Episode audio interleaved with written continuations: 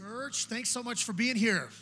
I'm Dr. T. I'm teaching pastor here. I'm going to share a little bit of my story. I want to explain this parting gift that I brought with me today. So my wife and I, almost 10 years ago to the day, moved from north central Arkansas to northeast Louisiana. So we lived in north central Arkansas in a place called Searcy, Arkansas.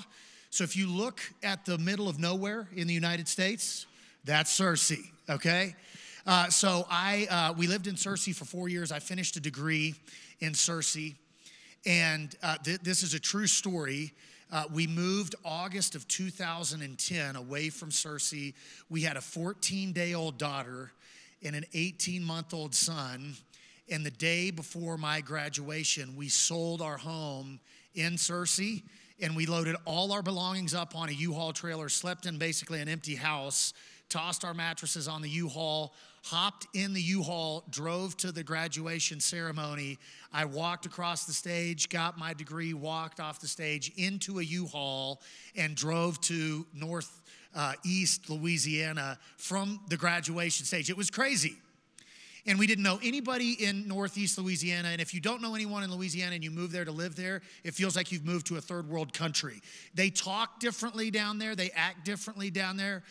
We learned that shopping carts are not called shopping carts in Louisiana. They're called buggies. You've heard of this? In Louisiana, they don't turn off any lights. They cut the lights off. You know what I'm talking about? I didn't either when I moved down there. So we moved down there. The only place we even had a point of reference for was this church that a lot of my friends were like, you got to go to this church. You got to check out WFR. And so we're trying to make a good impression. We're in a new community. We decide we're going to go to WFR church. I wear a suit and a tie.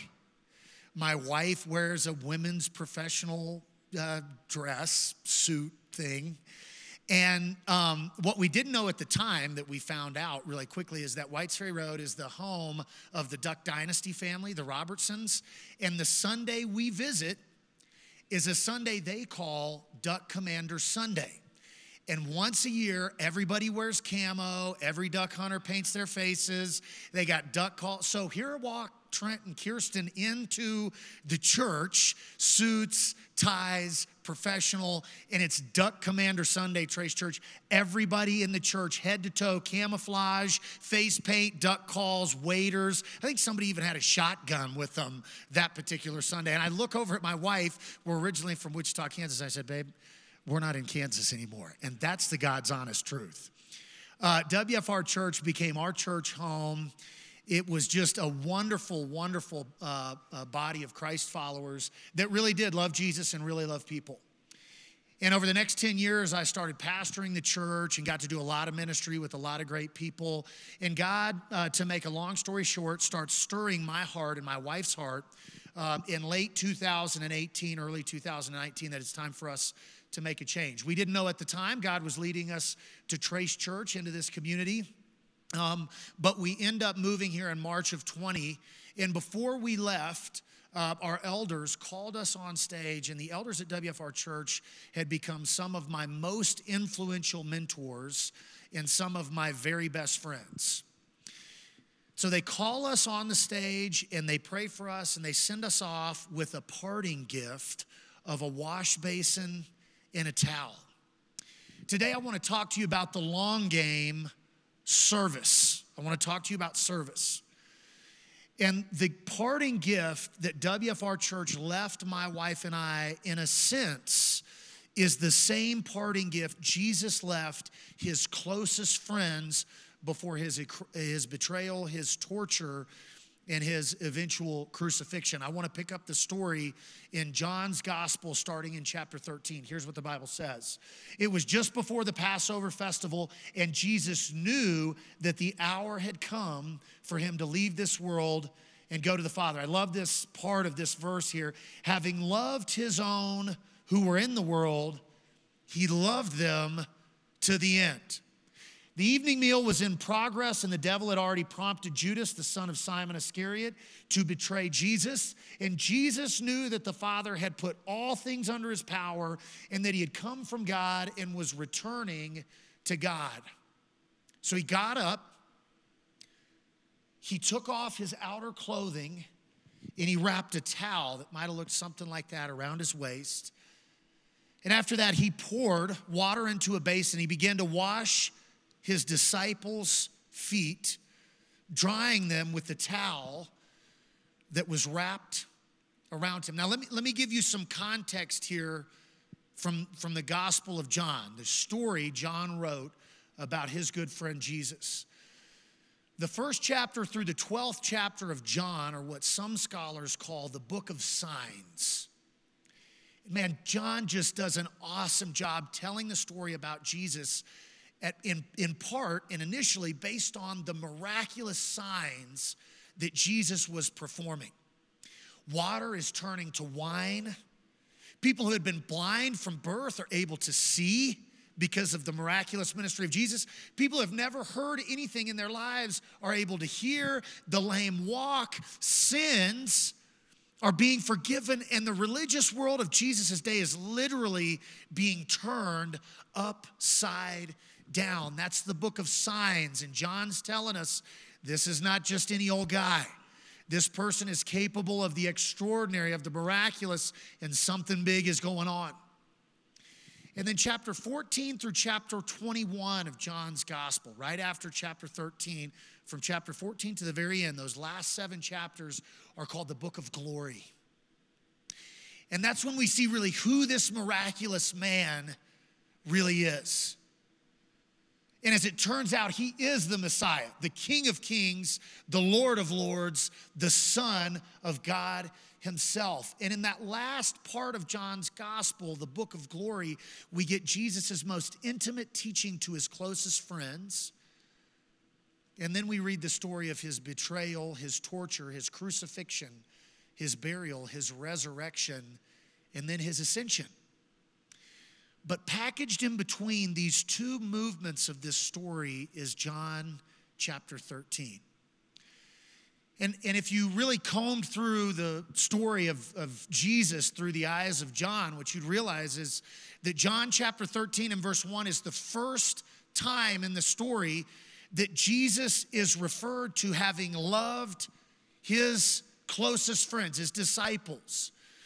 And having loved those who were in the world, John says he loved them to the very end. Now, John's gospel gives us a lot of language about love that we're familiar with, right? We hear that God loves the whole world as demonstrated through sending his son. We hear about the Father loving the Son and the Son loving the Father. But it's this moment in John's story where we learn about the love Jesus had for his 12 disciples, for his closest friends and followers.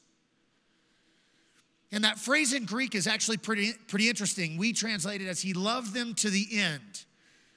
Well, that does mean like the end in terms of time or chronology.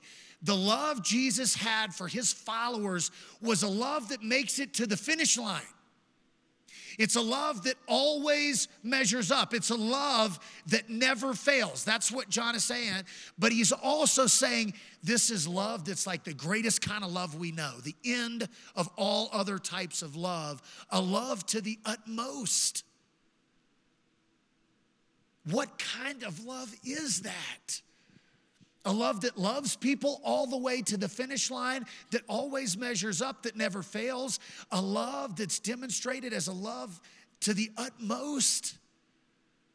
Well, that's what Jesus showed us in this passage. That love, that kind of love, Jesus's kind of love in action is service. Another way of saying that is love's long game is service. And in our culture, unfortunately, we have devalued this idea of love. Love is no longer something that's immeasurably great or wonderful. We, in our culture, often define love as a feeling. And we've simplified it to the point of just chemical release. If you feel serotonin and you feel some dopamine and you got butterflies in your stomach when you're looking at your beloved, then it's love. But the second you stop feeling butterflies and amorous feelings, it's just not love at that point. Our culture also describes love as something that should be easy. And the cultural narrative is that love shouldn't take work, it shouldn't feel hard, and it should never feel uncomfortable. And if love takes work and it's hard and it's uncomfortable, you should just leave because that's not love. That's not what Jesus' example shows us. Jesus says love is so much more than a feeling. Love for Jesus is an action. And if we look at the love style of Jesus, we see what kind of action love really is. Now, love can be a lot of different kind of actions technically, right? It can be an affectionate gesture. That's an act of love. It might be an affirmative or a validating word. That's an act of love. But for the last 12 years, I have walked alongside families in various moments in their journey. And when I consider what love looks like day after week, after month, after year, what the deepest, most profound expression of love looks like is service. It's service. And if we look at how service should be defined based on Jesus' example of serving his closest friends and followers by washing their feet, and we consider who Jesus is, then what service should be defined as is lowering our status and providing supportive, encouraging care for people, especially those who don't deserve it. That's what service really is. And service costs something. Service costs something. If it's that kind of service, someone has to pay the price for service. I'd say it like this: the cost of service, what we have to pay is called sacrifice. That's the cost of service. And years ago, I was considering this idea, and I came up with this formula that I want to show you. I like formulas, I teach. So here's the formula. If you're taking notes, write this down. The formula is T plus E cubed, which is service. Now, I admit this is a little bit less complex than Einstein's theory of relativity. I admit that. All right, I still hope to win some kind of a Nobel Prize for this work. But here's, now I'm being funny there, but I do think that this idea can be equally as powerful as E equals MC squared. So let me translate this equation for you really quick. The T stands for time. Time.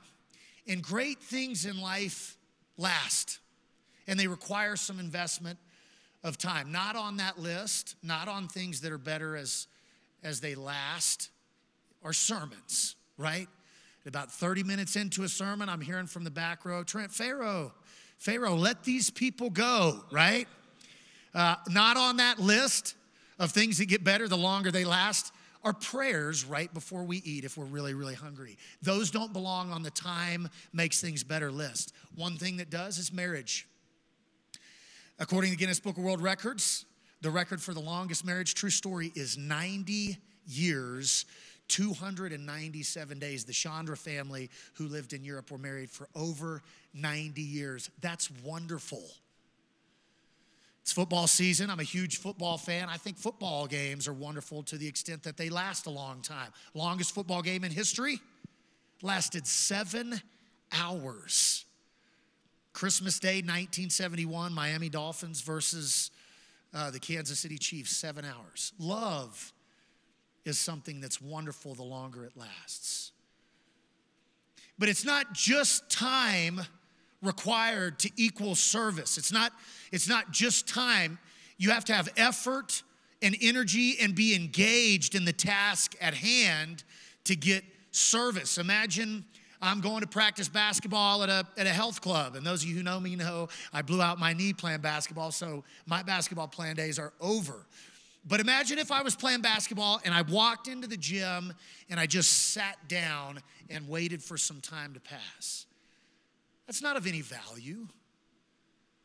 But what if I put some effort into practicing, and every shot I took, I wrote down whether I missed or I made it, and I had a coach there who's telling me, hey, it's the right kind of energy, the wrong kind of effort. You got to make this adjustment to your form, and it doesn't look like you're paying attention to it. You really got to focus in. You got to stay engaged. Man, the difference in benefit from that kind of investment in time versus just sitting there and waiting for the clock to tick is incalculably different and greater. So that's what we're meaning when we're talking about service. That's what service is. And now think of what's happening in John's gospel. Think of who is in the room that he's serving. And think of the cost to serve each person in that room. I got a continuum here that I want to show you. I'm not sure if we have this on the screen. The cost of service. So there's a couple of types of people in the upper room with Jesus in that moment. The first type are guys that Jesus would consider family. That's the low cost of service kind of group. And one of those guys would have been John, who writes the story of Jesus we call John's gospel. And John refers to himself as the disciple that Jesus loved. He was steadfast, he was unwavering, he was committed, and he really loved Jesus. So as Jesus picks up the towel and gets over to John, man, that's a low-cost moment of service. It's easy to wash John's feet. But then Jesus would have gotten to Peter. Right? Peter would have also been one of Jesus' closest friends. The three closest were Peter, James, and John. But if you keep reading John chapter 13, you realize that Jesus tells Peter, Peter, before the rooster crows in the morning, you're going to deny me 3 times. That's a pretty good picture of who Peter was. He was zealous, he was enthusiastic, he was motivated, but he was also a little bit inconsistent and had some integrity struggles. And he would deny Jesus, that he even knew him. So when Jesus bends down to wash Peter's feet, that's a little bit more of a cost of service. But what about when Jesus gets to Judas, the betrayer? And bends down and with his wash basin and towel washes the feet of one of his closest friends who would end up handing him over to be tortured and crucified. And one thing that's interesting about Judas, if you read Matthew, Mark, Luke, and John, the 4 stories in the Bible that tell us about the life of Jesus, we hear about like John's or Peter's tendency maybe to doubt and have low integrity, or Thomas, who also struggles with doubt, or some of the character defects of the other disciples. But you know who we never hear a bad report of until the moment of betrayal? Is Judas. And so Judas must have been this guy that like had doubts and had fears and had uncertainties and just stuffed them and didn't talk about them. Never asked Jesus about those things.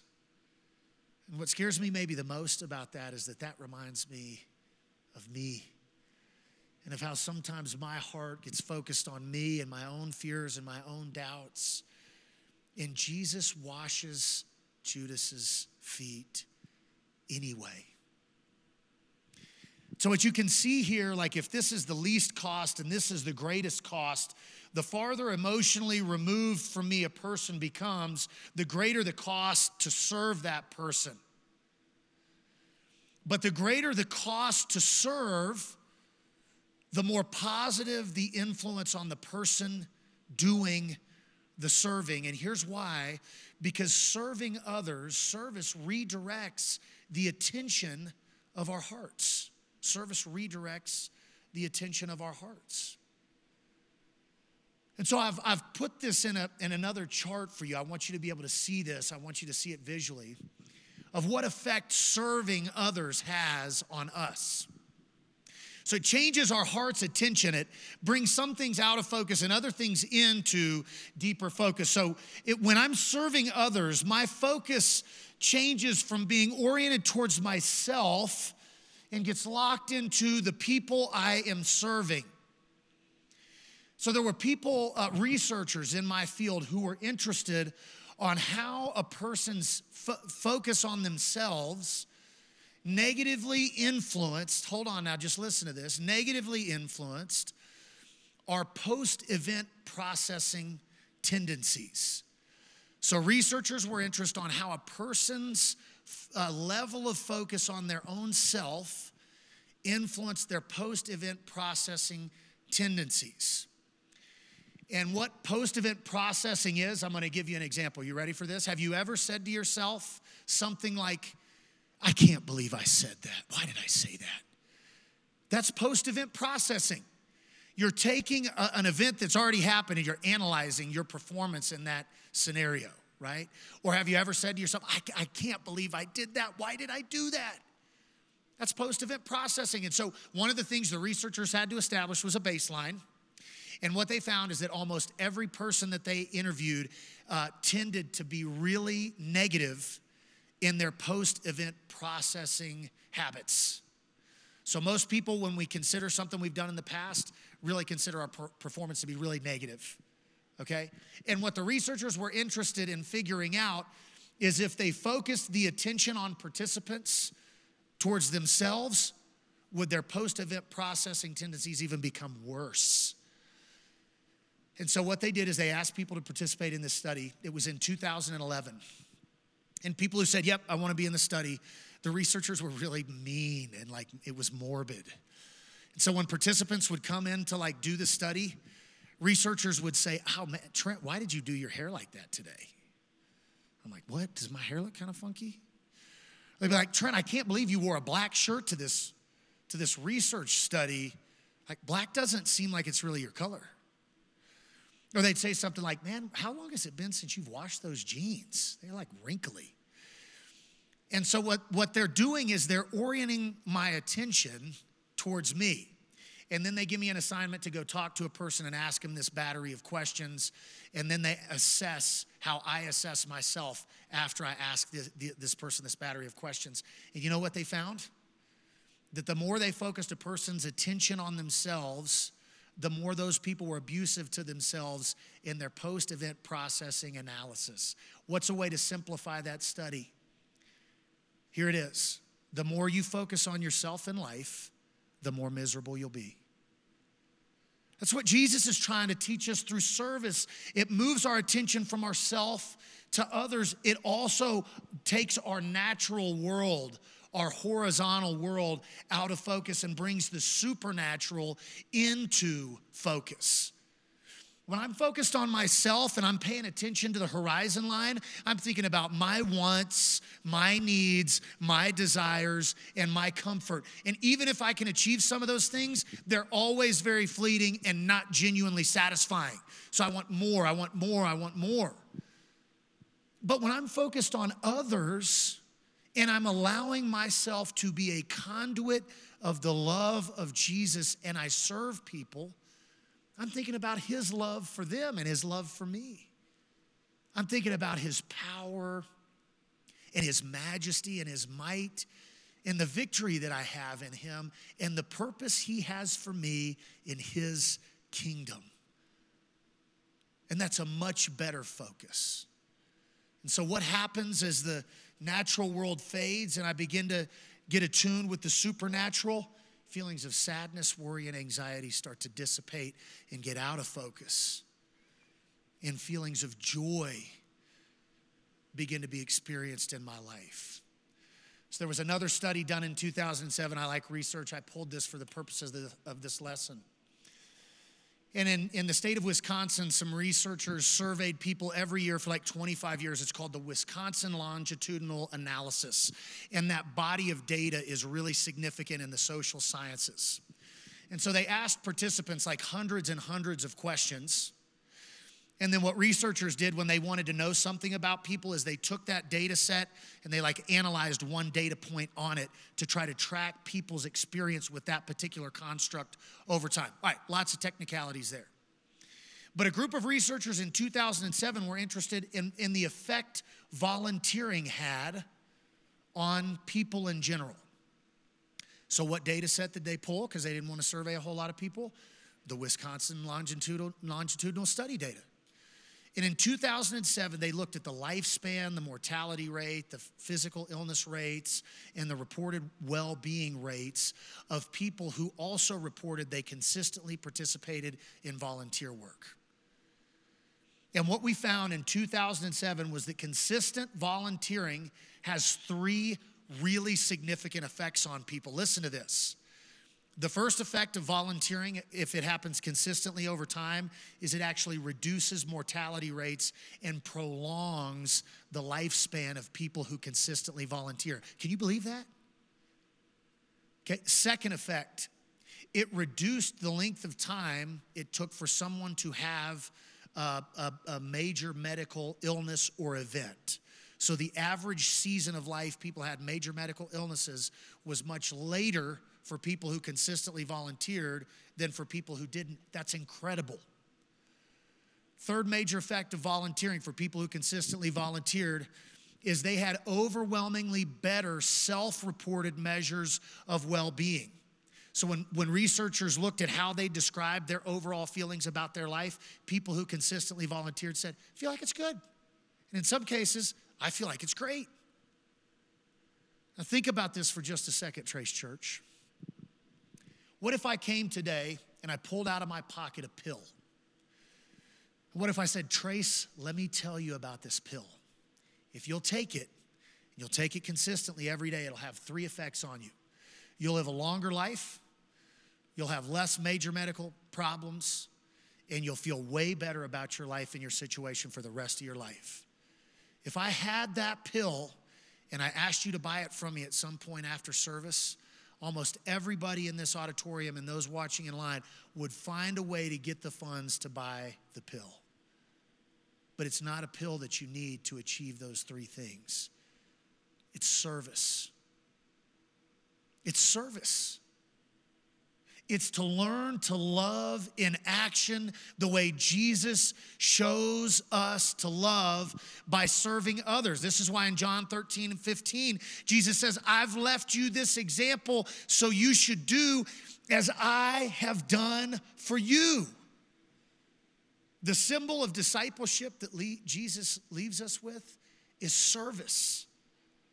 Service is the symbol of discipleship that Jesus left us with. I want you to go back to that story I told you about WFR Church and my parting gift, right? So the elders call Kirsten and I on stage. These guys are my closest friends and mentors. I love these guys.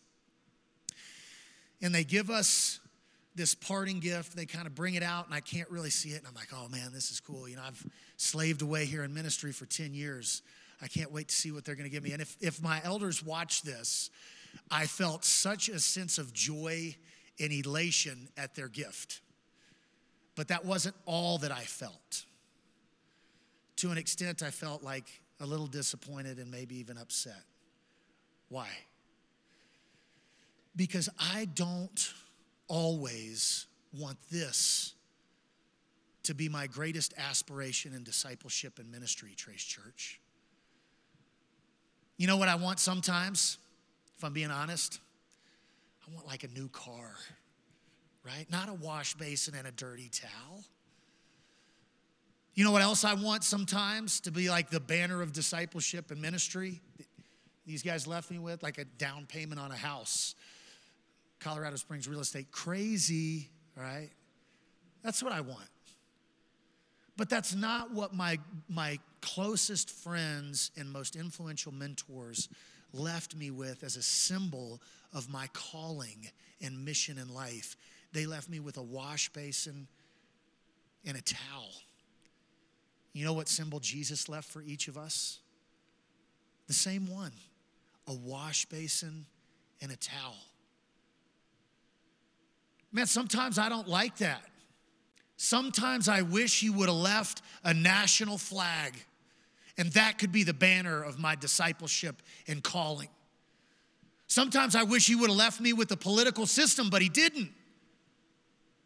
And incidentally, Jesus didn't leave us with a theological system either. Man, it would have been wonderful if it was like sets of encyclopedias that perfectly outlined theology for us. That's not what he left either.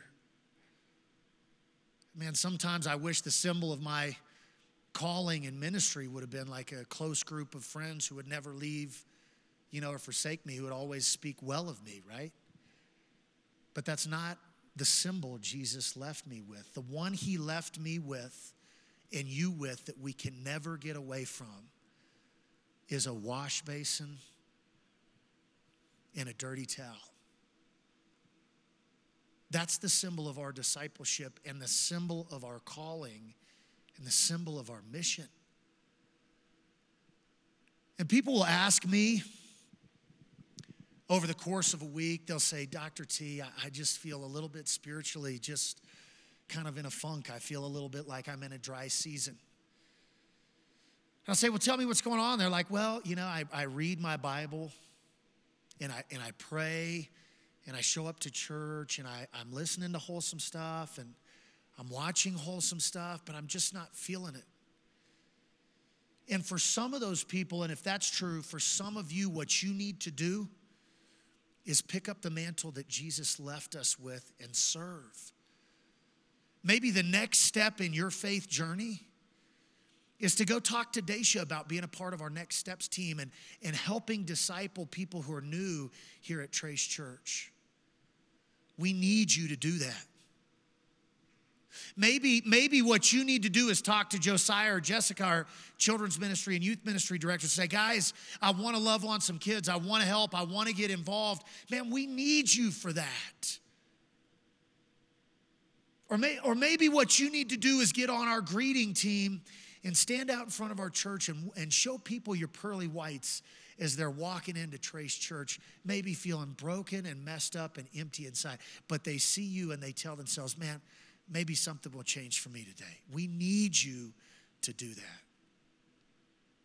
But for some of you, this is not the towel you need.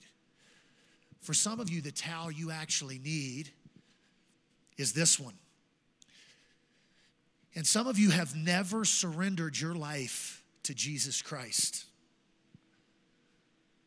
And this is your next step. And if you were being honest with yourself, you'd say, you know what, Trent? My life lacks purpose. My sins haven't been forgiven. I don't feel like I've been cleansed. I need to be a part of this kingdom that you're talking about. I'm ready for change. I'm ready for healing. I'm ready to pledge my life to the King of Kings and Lord of Lords, Jesus Christ. If that's you, this is the towel you need first. And I'm so excited to report that we have 15 people who have picked up these towels who will follow Jesus Christ in water baptism for our 5th year anniversary at Trace. Give it up, Trace Church. Yeah. So I'm going to go into our response time now. And I want you to search your heart. And I want you to take your choice of towels.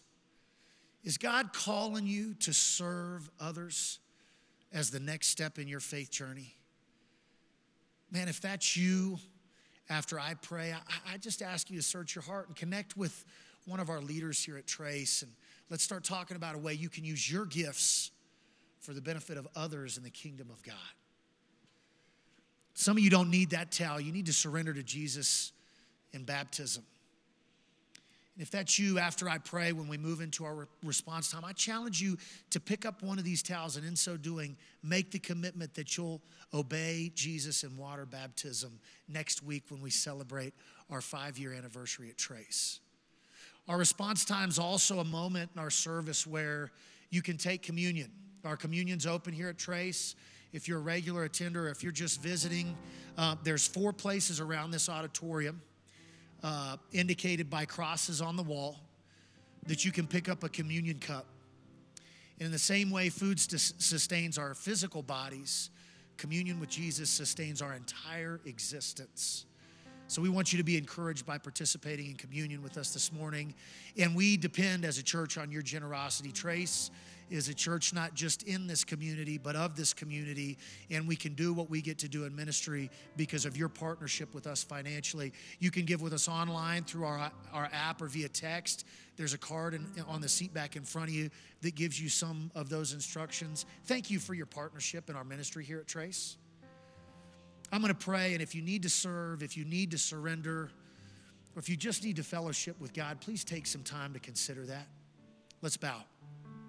Precious Heavenly Father, come before you just so thankful for the leadership and example of our Lord Jesus Christ.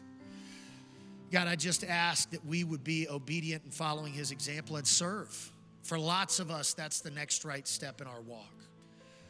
But God, some of us have not surrendered our lives fully to Jesus, and we need to make that commitment today. I ask that anybody in that place would just be willing to surrender. And God, some people in this auditorium and watching online just need to be encouraged this morning by the fellowship we have and friendship we have with Jesus. I ask that hearts are encouraged and that lives are renewed and restored, and that people walk away from this place just invigorated because of the love and friendship they have with Jesus. Thank you so much for this time together. We ask all these things in Jesus' precious name.